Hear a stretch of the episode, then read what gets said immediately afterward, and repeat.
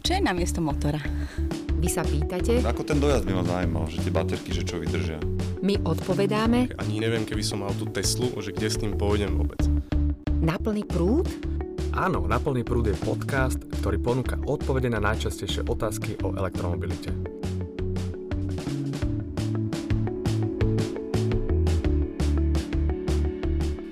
No ja som pripravený. Mám pred sebou scenár. Patrik, vy to teraz nemáte zapnuté, ja vidím, že vám to nesvieti. Aha.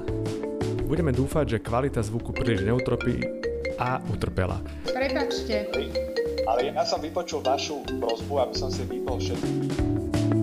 Takže ja by som to teraz odštartovala. Výborne, tým sa potom ľahko zosynchronizujeme, takže počujeme sa všetci a, a môžeme začať. Jak, jak v štúdiu, rozumiem.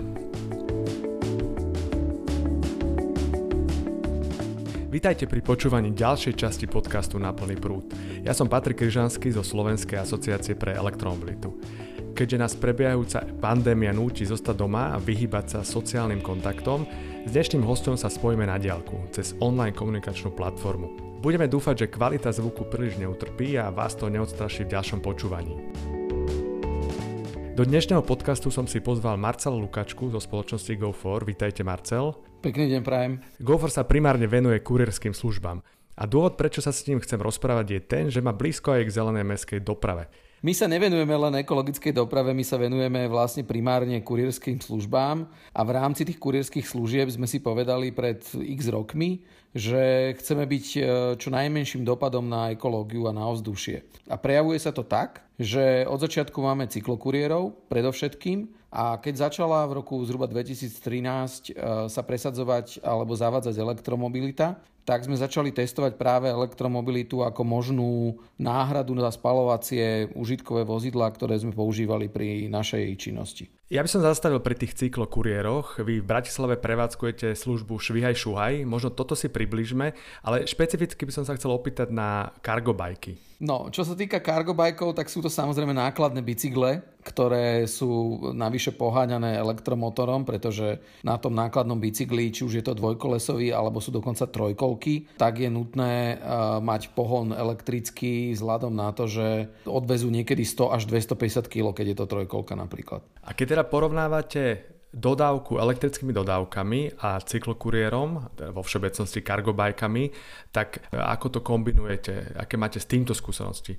Toto je práve vec, ktorú sme aj v minulosti veľmi rozoberali na takých fórach, kde sa stretávajú cyklologistické spoločnosti, ktoré sú po celej Európe. A oni majú práve ten problém, že väčšinou sú to puristi a majú iba cargobajky a cyklisti vlastne roznašajú zásielky, ale práve, že oni majú častokrát problém, že to mesto je rozlahlejšie a ten cyklista nie je efektívny na niektoré vzdialenosti alebo na niektoré lokality do niektorých oblastí a je ale veľmi efektívny v tom širšom centre daného mesta.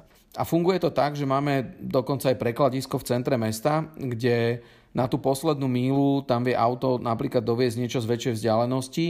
Cyklokuriéri to rozdistribujú vlastne na tú poslednú mílu napríklad v centre.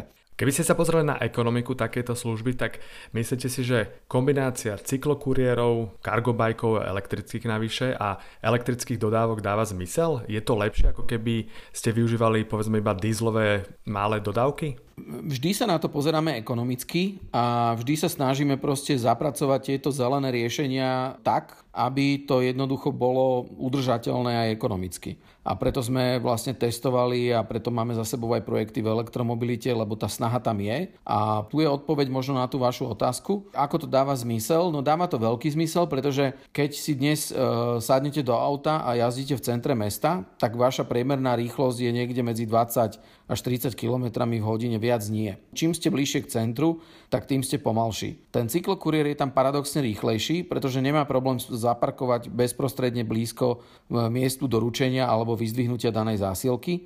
Vďaka tomuto ten cyklokuriér je naozaj flexibilnejší a rýchlejší na nie malej časti územia Bratislavy.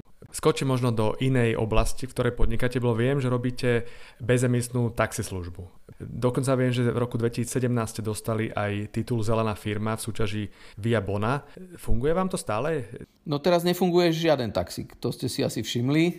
Dobre, odliadnúť od toho, že máme koronakrízu a nefungujú taxíky, maximálne tak s dodávkou jedla, darí sa udržiavať vlastne cenu v elektrických taxíkoch, ktoré budú asi o niečo drahšie, pokiaľ viem, s bežnými dízlovými taxikmi, ktoré majú predpokladám menšiu obstarávaciu cenu, určite nie prevádzkové náklady, ale minimálne menšiu obstarávaciu cenu. Nesúvisí to len s technológiou, ako máte drahé auto, Áno, tie elektromobily sú dnes drahšie, ako sú obzvlášť napríklad veľmi dnes často používané e, vozidla, taxi, spalovacie, ktoré buď sú to proste tie najlacnejšie kategórie aut, alebo sú to proste dokonca jazdené auta. Pod uh, predchádzajúcej zmene legislatívnej už nie je limit na 8-ročné vozidlo, ktoré môže jazdiť ako vozidlo taxislužby, ale rozšírilo sa to až na 15 čo bolo lobbyingom platformiem, aby mohli v podstate čo najväčší počet ľudí, ktorí majú akékoľvek auta jazdiť. A v tomto prípade to podľa mňa, a ne, netvrdím to len ja, ale tvrdia to napríklad aj štúdie zo San Francisca, z New Yorku, zo Chicaga, jednoducho sa ukazuje, že to, čo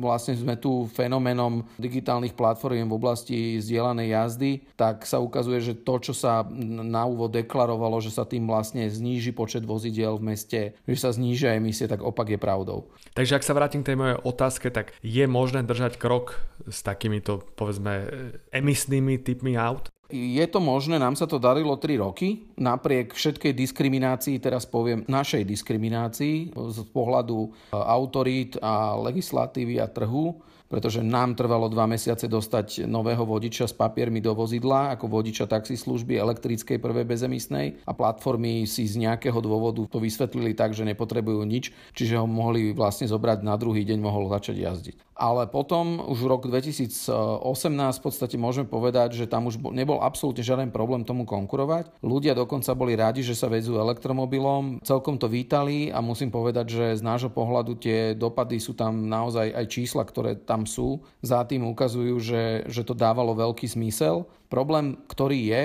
že vo všeobecnosti mali prevádzkovateľe taxislužieb, ako sme my, e, jednoducho ťaháme za kratší koniec e, na tom trhu s tými veľkými platformami a e, je otázka, prečo zrovna veľké platformy, ktoré sa tvária ako pokrokové, stále nemajú ekologické divízie vozidiel a stále nejdú vo významnejšej miere touto cestou. Ale čo vás vlastne motivovalo prejsť do taxislužby, takejto formy bezemisnej taxislužby? Jedna vec bola dôležitá. My keď sme v tom 2013 roku sa snažili nájsť nejaké elektromobily, ktoré by boli vhodné na prevádzku kurierskej služby, tak sme zistili, že vlastne len samé maličké osobné auta v podstate sú k dispozícii. A ja som prišiel práve s ideou, ako skúsiť niečo iné, ísť na to z inej strany, pomôcť elektromobilite sa dostať do mesta a našli sme práve taxislužbu, ale Dokonca ešte ani tá taxislužba ani v tom 2013 roku nebola úplne e, relevantná a udržateľná. Museli proste prísť nové modely e, automobilov, ktoré by to nejakým spôsobom zreálnili. A tie prišli až v nejakom roku 2016-2017 a kde sme sa vlastne tým pádom pustili do toho, pretože sme vedeli, alebo dúfali sme, že musí prísť doba, kedy aj užitkové auta budú elektromobily a my potom budeme chcieť prejsť vo väčšom počte na elektromobilitu, ale už chceme prísť pripravení pripravení. To znamená, už sme chceli mať nejakú skúsenosť s touto flotilou, s elektromobilitou ako takou, s jej plusmi, minusmi a, a s tým, že aby sme vedeli si vyrátať ten biznis model, keď príde tá vhodná doba. Marcel, vy ste spomínali, že okolo polovice všetkých balíčkov a zásilok posielate dodávkami, elektrickými dodávkami. Máte pocit, že ponuka modelov elektrických dodávok na trhu je dostatočná? Máte si z čoho vyberať? Áno, tie dodávky dodnes v podstate chýbajú. Jeden z najväčších a prvých modelov elektromobilu dodávkového, dodnes v podstate jediného masívnejšie využívaného dodávkového elektromobilu, neviem, že či môžem povedať, Nissan NV, ktorý máme teda aj my a jednoducho je to už 5 rokov a stále tu ako keby lepšie auto nemáme. Mňa ale nedá nenačať inú tému a to je carsharing. Vždy sa čudujem, prečo na Slovensku je carsharingových služieb oveľa menej ako v západných mestách. Čom to je, že my zaostávame v rozšírení carsharingu? Nemá to kto dotovať. to je jednoduchá odpoveď.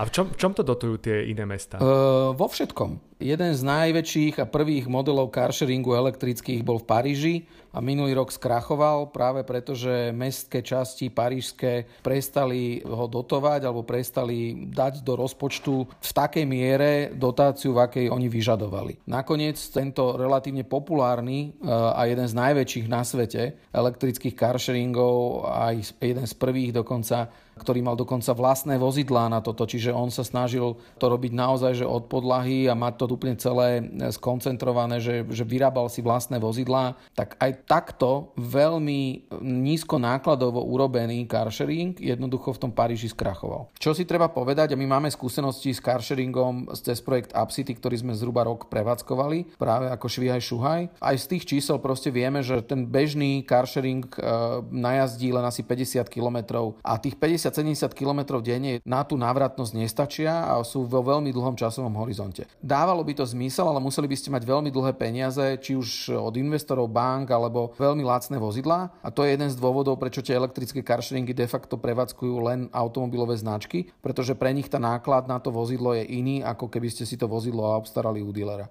Marcel, nahrávame v čase koronakrízy a mnohé podniky rozmýšľajú, že či skrachujú hneď zajtra, alebo ešte vydržia pár mesiacov. Ako sa dotkla kríza vás ako logistickej firmy? Kríza sa nás dotkla. My máme veľmi veľa klientov práve z pohľadu korporátnych klientov, napríklad banky, poisťovne, inštitúcie, agentúry reklamné a podobne. A keďže oni prestali prevádzkovať alebo proste prestali pracovať, začali pracovať z domu a podobne, tak jednoducho tam ten prepad je. Na druhej strane e, sa snažíme byť e, flexibilní a nebyť závislí na jednom type služby a preto máme napríklad aj food delivery alebo máme aj iné typy služieb, ktoré práve že v tejto chvíli zase začínajú mať ako keby vyšší dopyt. V každom prípade, ako každá kríza má so sebou aj obete, aj, aj povedzme výťazov alebo prináša aj nejaké príležitosti na zmenu. Táto kríza nebude výnimkou a naopak si myslím, že za náš život asi najväčšie zmeny prinesie. Tak ja vám teda želám, aby ste boli na tej strane výťazov. Dnes sme sa dozvedeli, že aj kurierská spoločnosť môže prispievať k ochrane životného prostredia tým, že mnohé zásielky doručuje ekologicky, prostredníctvom bicyklov alebo elektromobilov. Som presvedčený, že aj toto je jeden zo spôsobov, ako prispieť malým dielom k zmierňovaniu dopadov klimatickej krízy. Sme na konci dnešnej epizódy. Vaše otázky, pripomienky a návrhy môžete písať na môj mail krizanskyseva.sk alebo nechajte odkaz na našom Facebooku pod statusom s dnešnou reláciou. Vypočuť si nás môžete na podcastových platformách Apple, Spotify, Stitcher a SoundCloud. Táto epizóda vznikla ako iniciatíva Slovenskej asociácie pre elektromobilitu. Produkcia strich podcastu Katarína Urban-Richterová a Oksana Ferancová. Ja som Patrik Kryžanský a o dva týždne sme tu opäť. Dovtedy šťastnú jazdu na plný prúd. Marcel, úplne, že takáto osobná skúsenosť, keď hovoríte o tom, ako sa darí kurerom v tejto kríze, tak ja mám niekedy troch, štyroch kurierov denne že mi do, donášajú jedlo alebo nejaké balíčky. Aj nám napríklad donesol pečivo sám pekár, ktorý to proste sám pečie. Ja mám takmer na dennej báze, lebo tiež e, stále využívame e-shopy a takmer žiadna zásielka nám neprišla kompletná. ale, to, ale to nie je možno problém naozaj kurierskej spoločnosti. Prišiel len jeden trúhlík namiesto dvoch.